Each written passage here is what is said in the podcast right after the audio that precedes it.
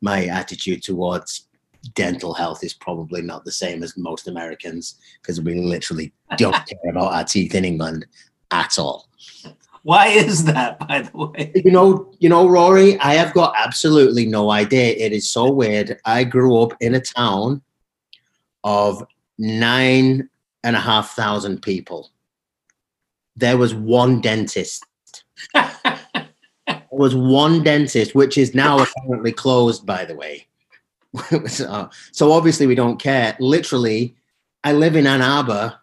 I know like 10, 10 dentists.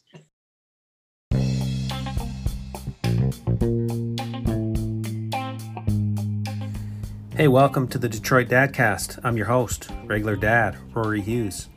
If you're looking to eavesdrop on some real conversations with regular dads, you are in the right place.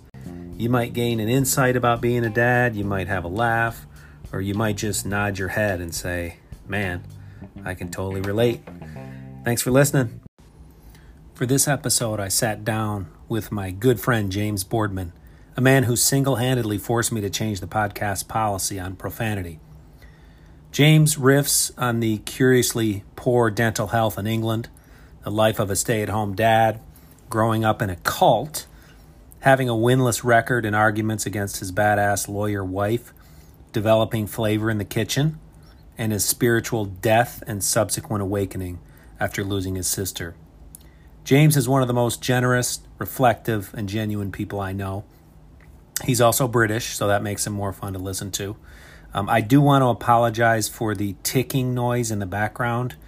Um, the Boardman family just got a dog, and apparently the dog is wagging its tail. Don't worry, we're not going to bore you and talk about the dog. Literally. Don't come in here. I'm going to be talking to Rory for about an hour from eight o'clock till nine. Come in here at fucking five past eight. I've just settled the dog down, and the dog just fucking jumps up at them all the time. It's it's so funny. This is a great starting point because we set this appointment a month ago. Oh yeah. Can, can I nail you down for Tuesday night, February second? And yeah. this, is this is the life. This is the life of being a parent. Let's. Well, this is this is exactly the point. You should probably you could be recording this right now as well, right? Give me again the name and ages of your kids. So Lily is 11. She is in sixth grade, Tappan Middle School. Um, and Pippa is nine, and she is in third grade at Burns Park Elementary School. Uh, well, actually, they're down in my fucking basement because apparently Ann Arbor schools can't get their act together. Tell me about being a stay at home dad in the 21st century. It's been an experience. It's been really hard. You know, you are basically at the whim, you know, of your children. You really don't have time for anything but them, especially in the beginning. I mean, we all we're all had been in the same boat, but you know, it's just basically devotion to bringing them up and making sure that you're there for them. Has it gotten any easier over time? Yeah, um, well, I mean, it's definitely gotten easier over time. I mean, the girls now are at the point where they're not, they're obviously not self sufficient because they're 11 and 9, but they basically dashing them constantly. They just, they, they go, you know, they put themselves to bed they don't get themselves up in the morning yet, but they make their own food and stuff like that. So it's been that that's nice. That's a good transition. Whereas, you know, in the beginning you have to change in shitty diapers and all that fun stuff, right? You know, obviously you've got the when they're really young, you've got the trials and tribulations of like, you know, you've got to go to the bathroom, you know, you have to remember to take your diaper bag with you. I mean, how many times I forgot the fucking diaper bag is countless. like literally, you've got to be kidding me. Mm-hmm. You know, you've driven like you know five miles to like you know the metro park and kids taking a shit as soon as you got there and you realize you forgot the diaper bag and you got to drive all the way fucking back. so yeah, there's that. Been there. What about the parental involvement uh, in youth sports over there as opposed to here? Like the way a parent looks at their child's, say, soccer uh, experience over here versus over there. I mean, I just have this vision like in Manchester, just they just give their nine year old kid a six pack and, and say, go out to the pitch. I'll see you in four hours. And they don't really care how it goes. How, how does it go? Basically, Okay. that's kind of it. Probably two six packs, in fairness, uh, especially where I'm from. Uh, um, yeah, um, when I was when I was growing up playing, I played for my local side, um, which didn't cost any money, by the way. That's a huge difference. That's another huge difference, I should say, is that it's so expensive here. Pippa plays for Michigan Tigers, and I I can't remember the exact number, but it's an atrocious amount for like playing a sport for like a nine year old. It's just it's silly. In England, it's just it's paid for by the government, basically. It's basically paid for. The club kind of like does fundraisers and pays its own money. The only money that we had to pay, uh, or my parents or me had to pay, were the referees' fees for the game, and everything was provided for by the club. They had good fundraising. Um, all clubs were like this. There are so many small youth clubs. Um, you know, you just go out there and hope you get spotted by a professional scout so you can go and try out an academy. That's But parents, but parents weren't as involved. They, they, do they come to games? Are, Well, when it comes down to me, no. But Uh-huh. I think we're going to get onto that probably. Uh, Yeah.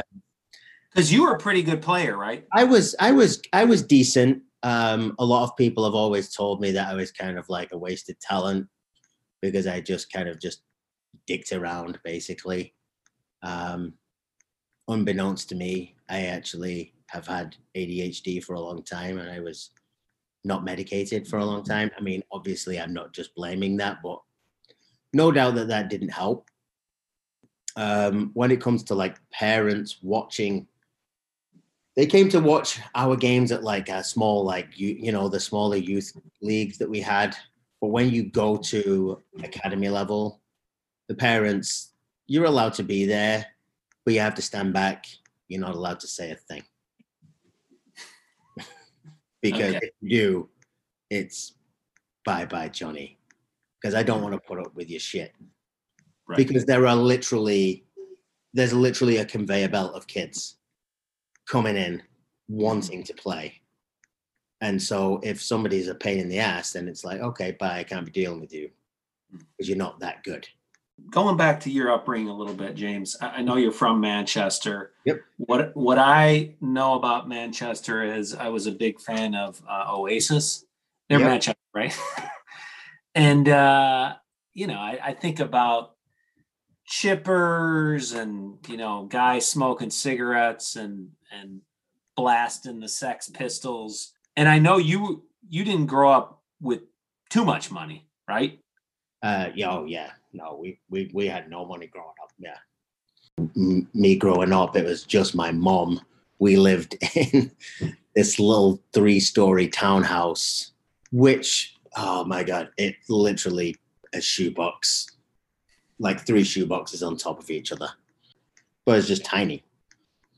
But that's what my that's that's what my mom did. She that's all that's what she afforded. She went out and she worked her ass off every day so me and my sister could, you know, have food on the table, clothes on our back, roof over our head. It was cool.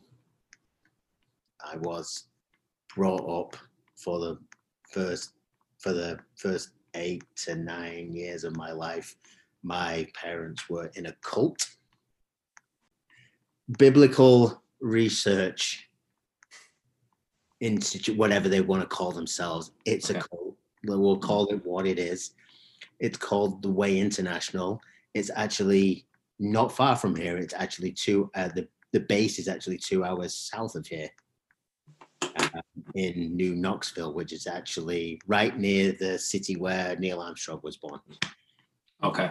Um, so my parents were in that. That is actually how they met. Um, And what were the major beliefs of this cult? and so so i mean it's it's biblical research. So obviously they believe in god but they had a different way of uh, they have they have a different way of expressing the bible and what it means. So they were pentecostal in a way because they spoke in tongues. Mhm. um, they were great believers in people are possessed by devil spirits or people who don't believe in what they believe are possessed by devil spirits if you can believe where where this conversation's going right?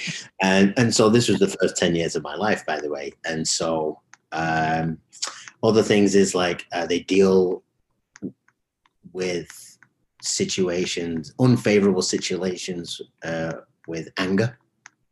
Mhm.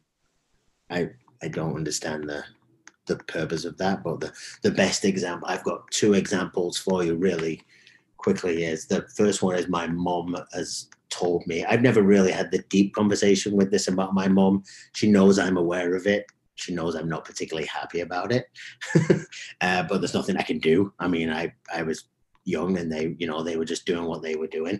Um, she we were at what they call like a ministry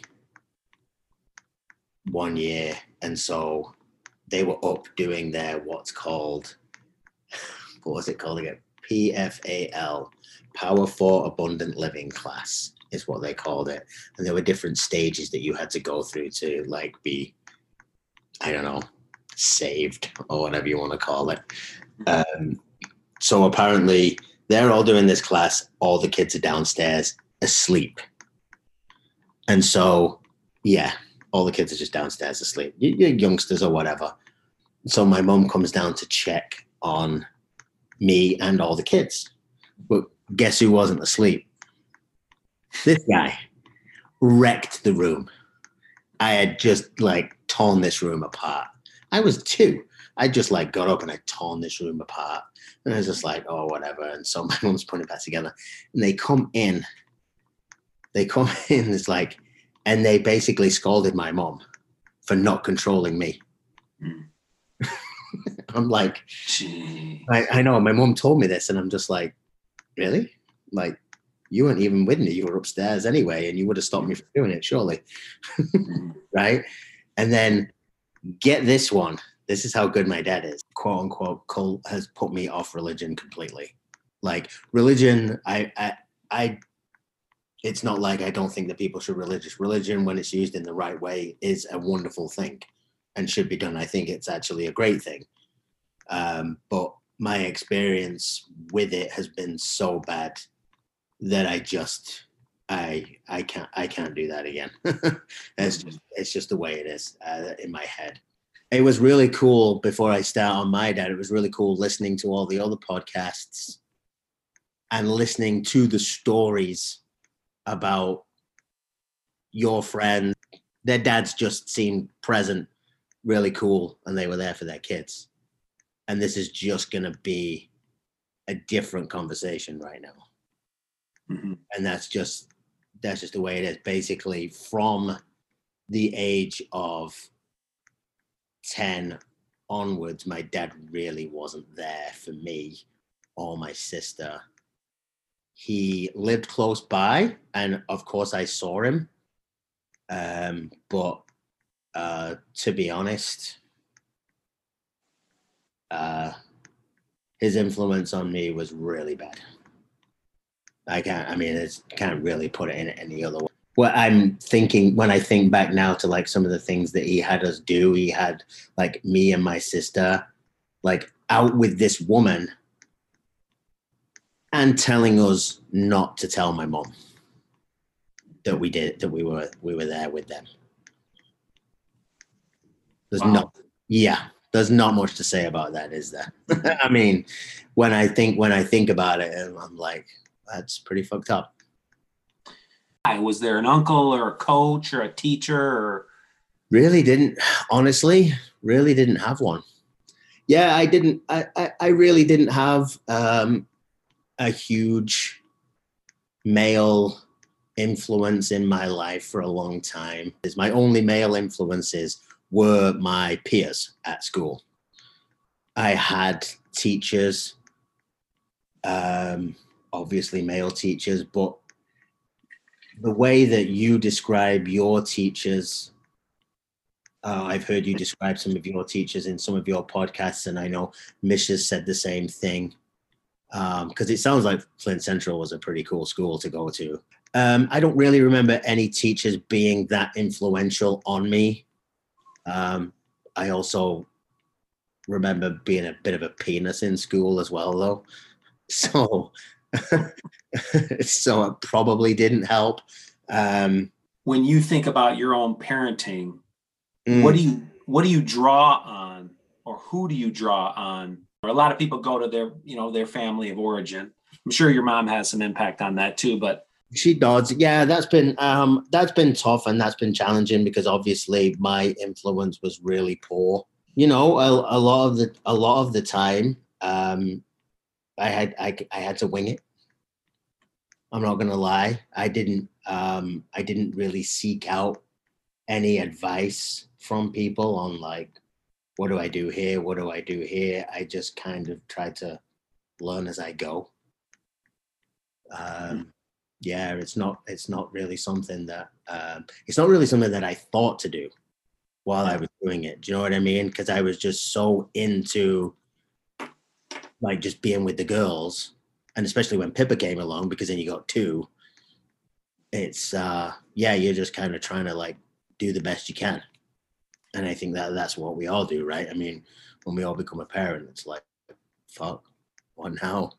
Yeah The picky battles is like is like a big thing. I think that if you get too stressed out over a single thing, I think that if you're showing stress to your children, that's just not going to get the reaction that you need and you want at that time.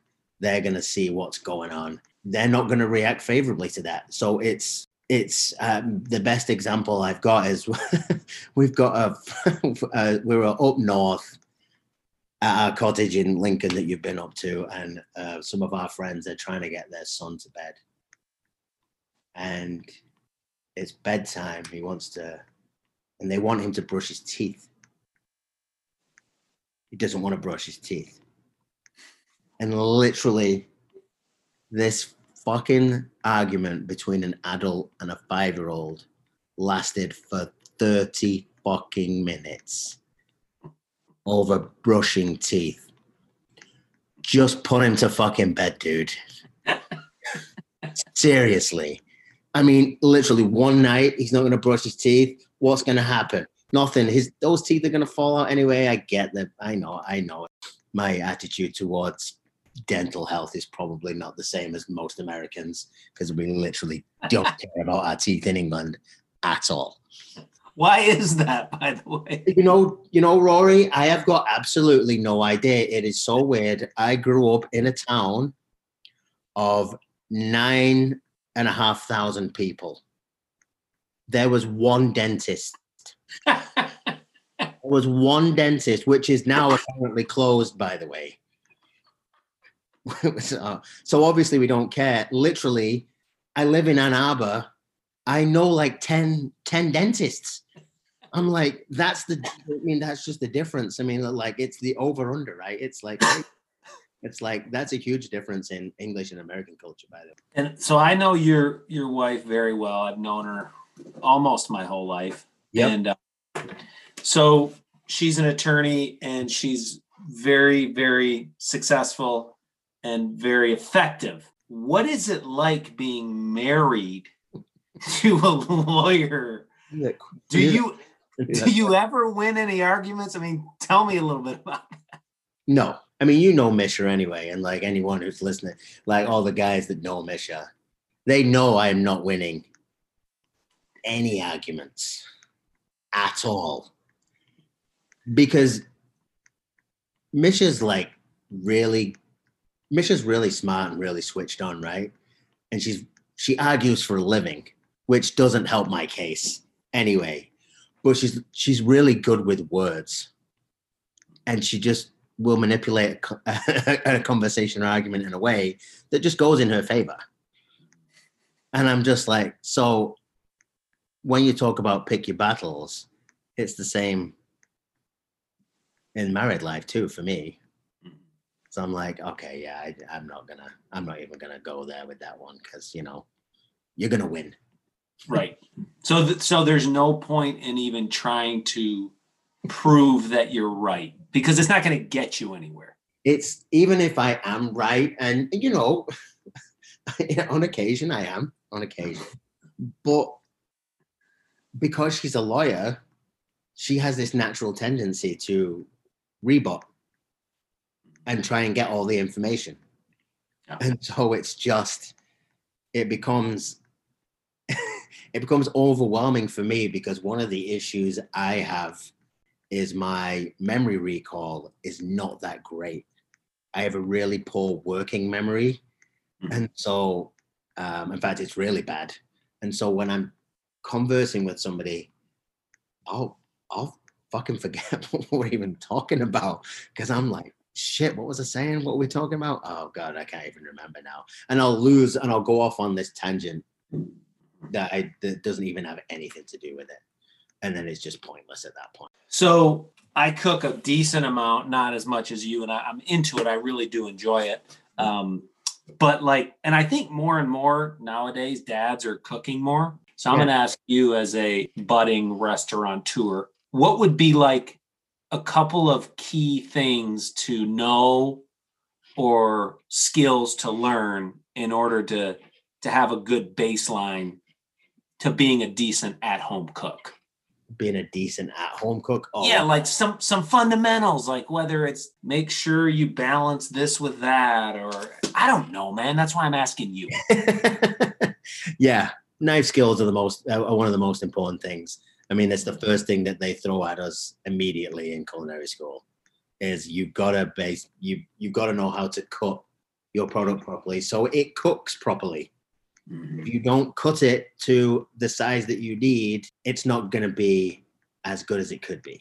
so if the recipe says diced and you do a rough chop it's not going to taste it Yes and no because it just depends what you're making. Mhm. Uh, but the idea is sometimes you're getting you if you you want the dice because you want even cooking through the whole through the whole dish and to get even cooking everything has to be the same size. Right. I got gotcha. Okay so knife skills. Now what do i do? Can i go on youtube and google knife skills? I can teach you i can teach you knife skills rory that's Okay. that's a good because the last time i cut in front of you you you made fun of me. Now i did have a bad knife to be fair. You did have a terrible knife but i will i will i will teach you it's fine. And developing flavor. So that's the other big thing is and that's my the last my last rotation that i had at school was one of the classes was uh, restaurant operations and we were prepping food for the line for the restaurant because there's a there's a restaurant at schoolcraft college. And so you get to learn like kind of on the job but you're actually a student so you can make as many mistakes as you want and they don't care. And you don't actually get graded down for making mistakes while you're cooking because they almost want you to make mistakes so they can actually teach you like this this and this you know you're expected to read just literature and you know when you're when there's lectures and stuff like that you know you, they expect you to listen but they don't expect you to not make mistakes do you know what i mean it's just it, that that would be ridiculous because it's a school at the end of the day It sounds like our our education system could learn from that. I I I hundred percent agree. It's probably the English education system could learn from that too. Uh, So developing flavor and is that is that all about contrast, texture? so you get you t- you know you get your typical recipe from like the internet and say I want to make beef stew tonight, and you look up a recipe, and it's got the usual stuff. So you've got your beef, you've got your onions, your carrots, your celery, you got tomato paste, you've got your beef stock, you got pretty much everything, right? And then so it it says like you know brown your beef cubes, season and brown your beef cubes, cut up your cut up your veg. It's important at this point to cut up your veg to the right size. never usually says that. to your earlier point. Yeah. Um, and then the important thing is depending on whether it's a dish with a brown sauce or a white sauce, depending on how deep you cook those, you have to understand that. Um, with a obviously with a dish with a darker sauce, you want to really caramelize your vegetables. So you get what's called the Maillard effect, which is basically the caramelization of the sugars on Mhm. the vegetables. I know I'm sounding like fucking Gordon Ramsay here or something, but You're you're you're going. You're preaching. but this is this is how it does. And then the one thing that I've always noticed that doesn't happen in any of those recipes is that when you add the tomato paste, I did say tomato and not tomato. I hope you just noticed that. I've been slightly. Americanized. Tomato paste goes in, but never explains why. And I didn't know why until I went to school Mhm. and and and the guy who showed me, which was another chef, Chef Marcus, basically said recipes never say this, and it really annoys the crap out of me because you have to what's called pinch the tomato paste.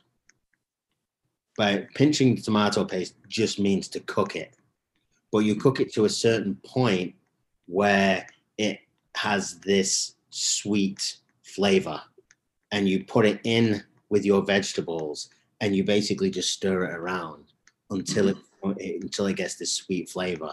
And what the good test is, a good test is like tasting the tomato paste before you put it in, and tasting it after you've put it in. Mhm.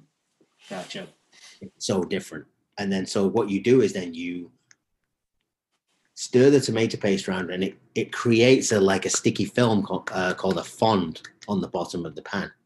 And this is where your this the next part of your flavor development helps right? Because then what you do after you've stirred that in and you get the sweet flavor you then deglaze the pan because nobody mm. ever explains why you deglaze the pan. Well the reason you deglaze the pan is because you need to get the flavor that you've just created back into the food. You don't let mm. that stuff that's on the bottom of the pan stay there. You've got to get it into your food to create flavor. And every time you do that you're building flavors. So every time you see a creation of like you know a little stuff on the bottom of your pan like deglaze the pan so you get your stock and you then you just basically scrape the pan and you stir it all together and that's how you get that nice developed rich flavor instead of just throwing it in the crock pot for eight hours which still tastes good Mhm. don't get me wrong but i'll guarantee you if you did it tomorrow and i did it tomorrow you did the crock pot i did my way i know i know who would taste better Yeah. Because No question about that. right Yeah. no not not because i'm saying like yes i am good at cooking food but it's learning the techniques Right. to make good food And the understanding of the why behind it. yes exactly but that's what culinary school teaches you it's all about the why and it's all about discipline Um, if you think about James Boardman before your first kid, and Yeah. James and James Boardman now, Oof. what's different? am, I, am I allowed to swear? Yeah. well, I'm not as much of a dick. Put it that way. The difference between me now and like a lot of a lot of the guys in the other podcasts have talked about spirituality and stuff. Um, I'm certainly not a religious person, um, just because of my upbringing. Two, I just stay with the spirituality side, and I've certainly tried to connect more with myself and just life in general and like appreciating just like being here. Because to be honest, there were periods in my life where I was just not present with myself, Mhm. just drinking stupid amounts of alcohol and just being an idiot. Mhm. And so, I mean, I stopped drinking. I'm now almost six years sober or whatever it is. I have absolutely no desire to drink whatsoever. Like, you know, like when people are like alcoholics and they're struggling and they can't put it down. That's not me. Wow. I, And you you didn't go through a program or anything, or did I you? did go through a program, yes. I went through one straight away afterwards, and it was based at uh, St. John's Hospital. Uh, bless them, man. They were really cool. I can't remember what the name of the program is now, but I had to go in. I went once a week, probably for about, I'd say eight. Was it eight months? It might have been eight months. I can't exactly remember how long it was now. Mhm. But I went once a week, committed, you know, committed to it, like just listen to other people and you know, talk to them. And you know, like I ended up making a couple of friends from there for a brief period of time. I don't speak to any of them anymore. Mhm. Um, but it also kind of got me in touch with like how lucky I am because, you know, because to say I'm in, to say I like I was I was not addicted to alcohol, the way that I saw some of these people addicted to alcohol or drugs Mhm. and it made me appreciate myself more and what I have. Yeah. Whereas I just kind of like been kind of flowing along for a little while. Mhm. You know, I was kind of on autopilot, you know, with the kids. And especially like once Lily got into school. And then I was just with Pippa, and then Pippa started school and she was going to daycare. So then I was kind of like, you know, just kind of like doing my own thing. And it just was, I, I just, it was, it just wasn't a good place to be in, to be honest with you. Mhm. You spent so much of your time and energy on those kids, and and yeah, I mean, it sounds like then th- they're in school now, and some what's left. Yeah. something's got to go in place there. Yeah. What I Um, can what I can kind of liken it to in a way is I don't know if you've seen the um Tiger Woods documentary yet. Have you Yeah. seen, have you seen that? So Yep. in a way, I liken myself to Tiger where basically his dad was a dick, Mhm. But when his dad died or left his life, he had this void and he filled it with nonsense. Mhm.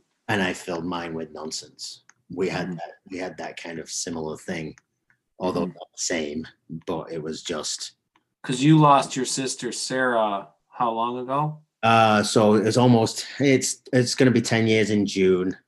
hmm Um this was kind of the culmination of everything too, and this is kind of why I lost myself. It was I was questioning a lot.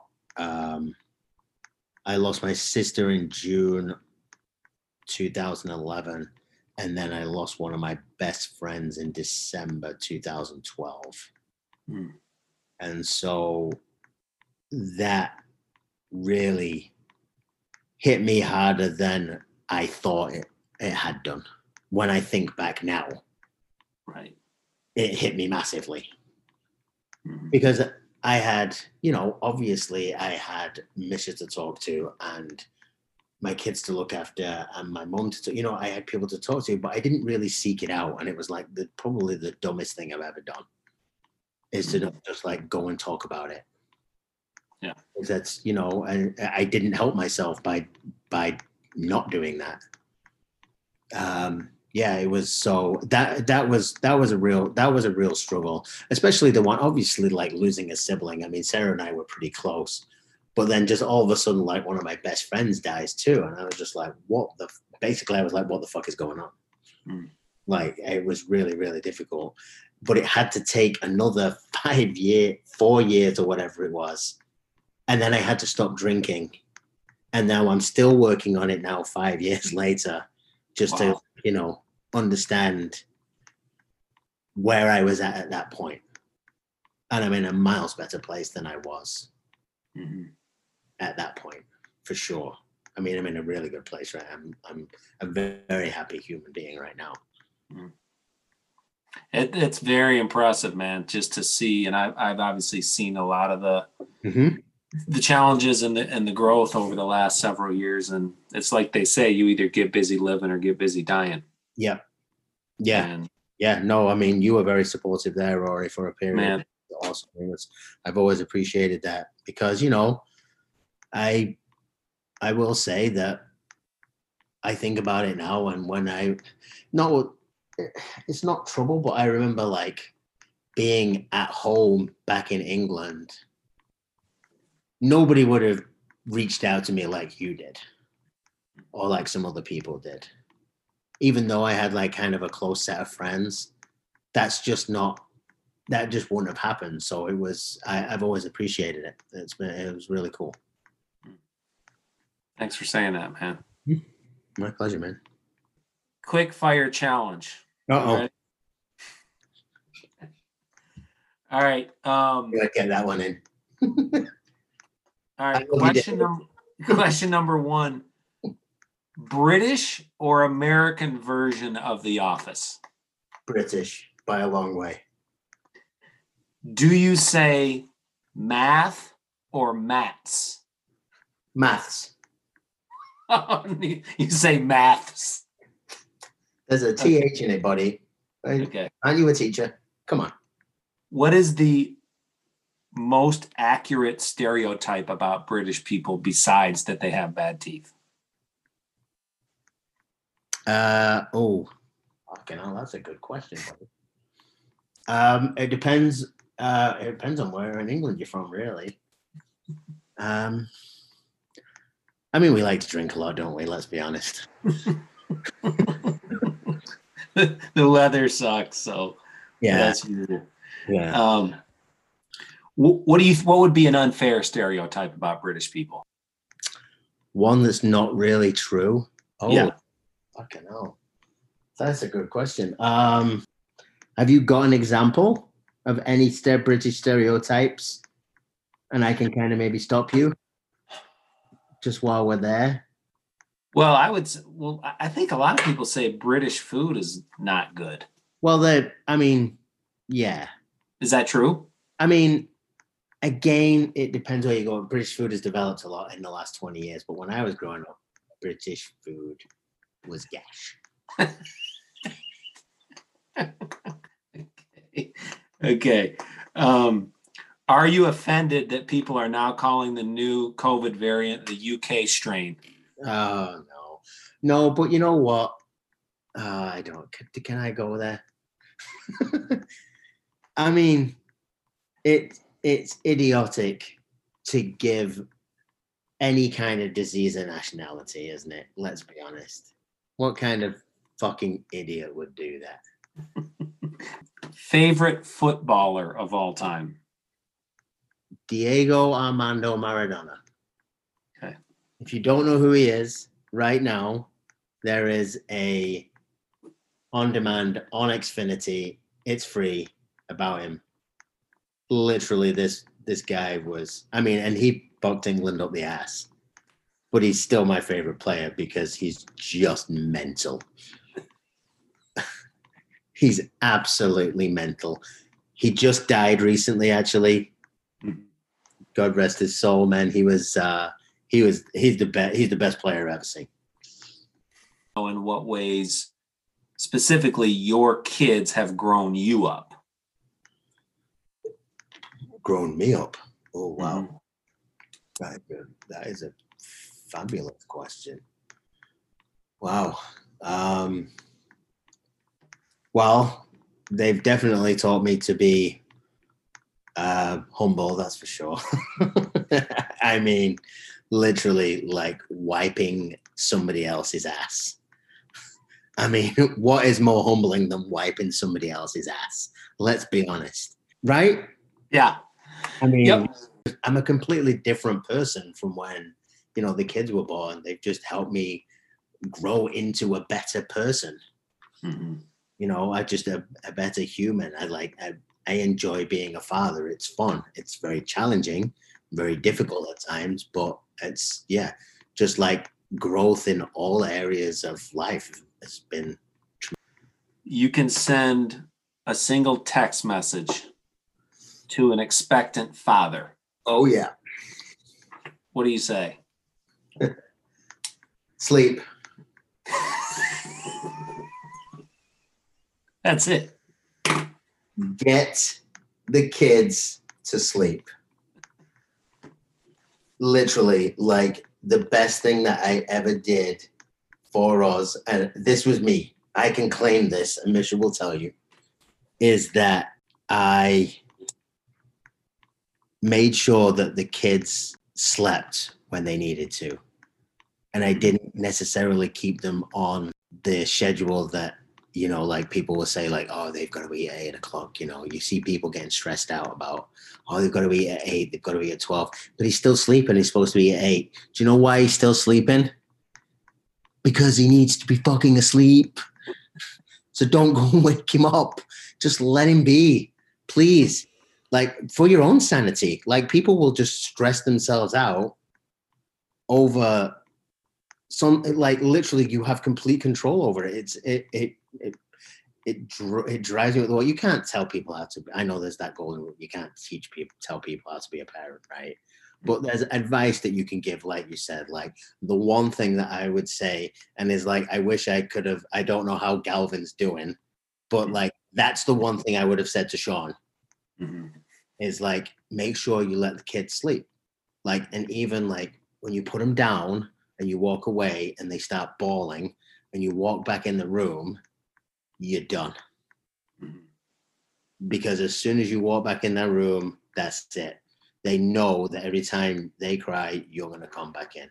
You got to let them help them self-soothe. Because as soon as they learn how to self-soothe it's like easy. It goes on for five minutes at the most and then that's it. And that i mean that's what that's one thing that's the one one thing that i would send them. There was something else i was going to say and to be honest because my adds has been working overtime i can't remember what it was. Well, I asked for one, so that's good.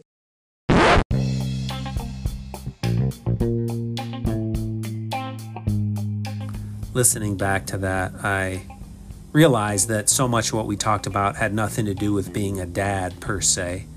But at the same time, it reminded me of something I read, uh, something along the lines that our, our, our kids don't pay attention so much to what we say or even to what we do, but more so to who we are. And when James talked about things like humility and self awareness, and when he spoke about his passion for cooking and for soccer, I couldn't help but think his kids have to be picking that up. Um, and it's something that I think we should all hope for is to not just talk about those qualities that we want to see in our kids, but to embody them.